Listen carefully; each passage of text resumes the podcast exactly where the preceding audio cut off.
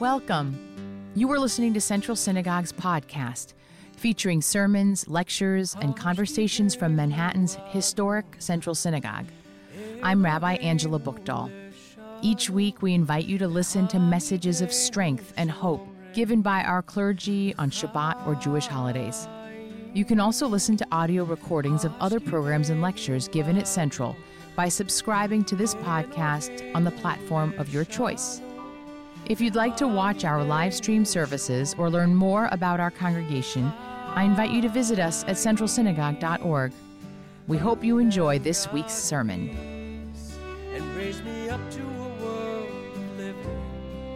Oh, safe from the storm. Long before there was JDate or classified ads or even yentas, matchmakers, when our people wanted to find love, they went to the well. The Be'er, which is the ancient watering hole, was the place to see and be seen. In this week's Torah portion, Chaye Sarah, when Abraham's servant Eliezer is tasked with finding a wife for Isaac, he goes straight to the well. And there he meets Rebekah, who is kind enough not only to draw water for him, but all of his camels as well. And in future years, Isaac's son, Jacob, also meets his wife, Rebecca, at the, at Rachel at the well. And Moses meets his wife, Zipporah, there. The well was literally the source of life's renewal in every way. Now, in a Torah portion that begins with Sarah's death and ends with Abraham's death, the well figures prominently in our ancestors' healing amidst all the grieving, as Isaac marries Rebekah from the well, and the parsha ends with them settling in a place called Be'er, which means well, Lachai, of life, Ro'i, I see. Or, in other words, Be'er Lachai Ro'i is the well of the vision of life.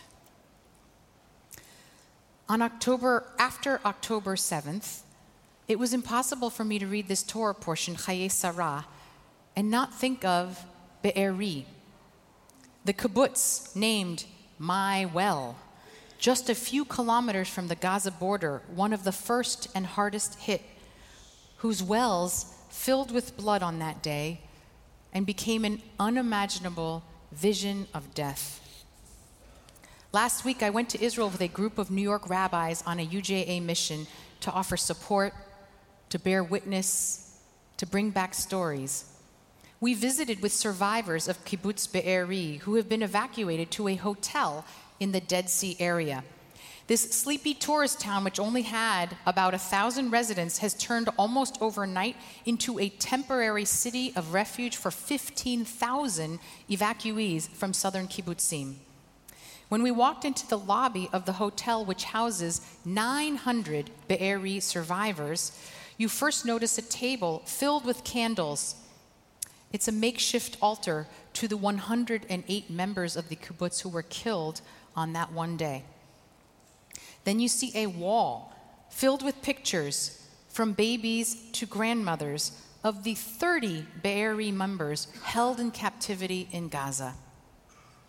We heard unimaginable stories from people who watched the slaughter of their own family members and neighbors before their eyes, who survived that day by hiding in safe rooms and holding the door handle for 10 hours while hearing guns and grenades surrounding them, certain that the IDF would, was about to come.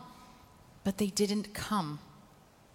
They fled their homes with nothing no clothes, not even a toothbrush.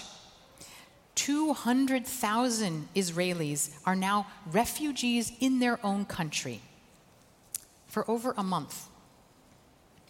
But amidst this tragedy, you saw amazing resilience, generosity, and gratitude for the thousands of volunteers who have come around the clock to this makeshift refugee city to help social workers, trauma specialists, yoga teachers, massage therapists, all offering their services daily to the thousands who are there. A master educator moved to the Dead Sea from Jerusalem, leaving his family with three children to set up 17 makeshift schools, one for each kibbutz, run by the best principals in the country who have come down to volunteer and run them. In Jerusalem, which has 35,000 evacuees, and Eilat which has 60,000 evacuees, there is a similar core of volunteering and donating and cooking and babysitting and laundry, all organized from these situation rooms, hamals, run with the efficiency of a wartime effort. The selflessness of Israelis' civil society's response has been astounding and truly inspiring. We went to Har Herzl, which is the military cemetery, to attend the funeral of Lavi Lipschitz, one of the first soldiers to fall in Gaza. A thousand people were there, many of them people like us who did not know the soldier, but attended the funeral as a way of honoring the dead. I couldn't see the family from the distance I was from the burial spot, but I could hear their broken voices recite Kaddish. And when the skies opened up with a thunderstorm like I had never experienced before, it was as if the angels themselves could not contain their tears. We visited the home of Doron Peretz in a yeshuv outside Jerusalem. Doron's son, Yonatan, is a soldier. He was shot in the leg on October 7th. His second son was commanding a tank and taken hostage. Now, Yonatan was set to be married a week after this attack happened, and the family was torn about how they could possibly go forward with celebrating his wedding when their other son was in captivity. But knowing that there was no stronger defiance of our enemies than to create new families, they proceeded with the wedding. They created a vision of life. We sat with Doron and his son and daughter in a circle in his yard. Yonatan, this handsome newlywed, dressed in an army uniform with a gun on his back, about to go back to his base. His father explained that Yonatan is actually exempt from serving now because their other son is held in captivity, and the IDF does not want to add that emotional strain to any family. Through tears, Doron explained proudly My son came to me and asked me to sign the waiver to override the exemption. And I said to him, I didn't want him to go. And my son said to me, You're speaking like a father, but this is the son you raised me to be. I need to go and protect our country. The sense of gratitude for our visit was overwhelming. It, as if this sense of connection between our communities has never felt stronger. I visited with a friend who is an Israeli rabbi whose reserve duty is as a casualty informer. He has the excruciating and sacred task of having to knock on the door to tell a family that a loved one has died. He has not been sleeping in the last four weeks. He turned to me and he said, I couldn't imagine myself flying anywhere during a war except home. Thanks for showing and reminding me that this is your home too. He sent me home with a jar of Israeli honey inscribed with Al Kol Ele so that I would remember the sweet along with the bitter of that trip. It's hard to describe the grief which hangs like a curtain over everything and yet also the incredible acts of moral beauty that springs forth with such urgency from all the Israelis we met. Exceptional acts of selflessness and generosity and kindness and unity.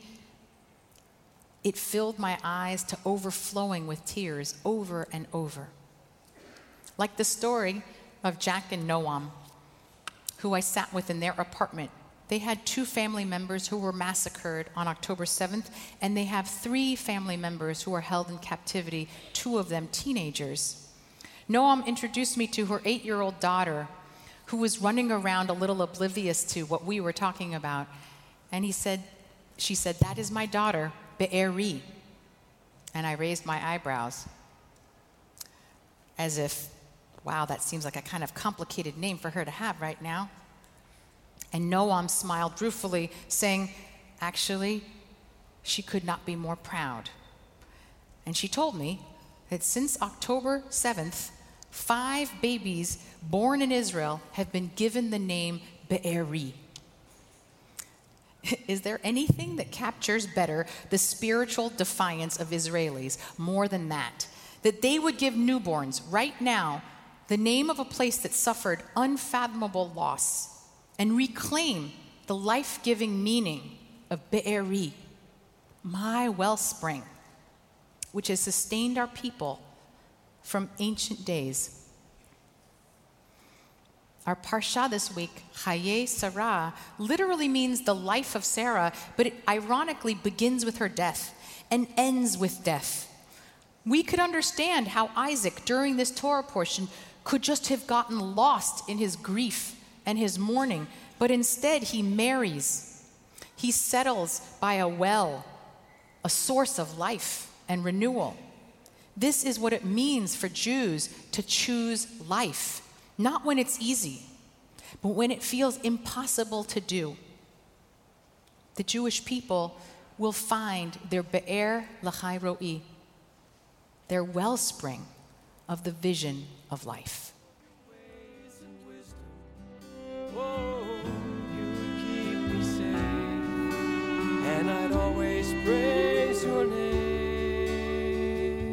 Thank you for listening to this edition of Central Synagogue's podcast.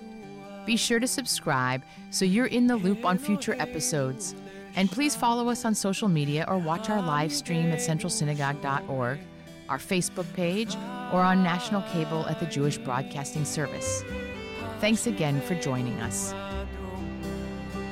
אלוהינו לשלום, ועמידנו שומר.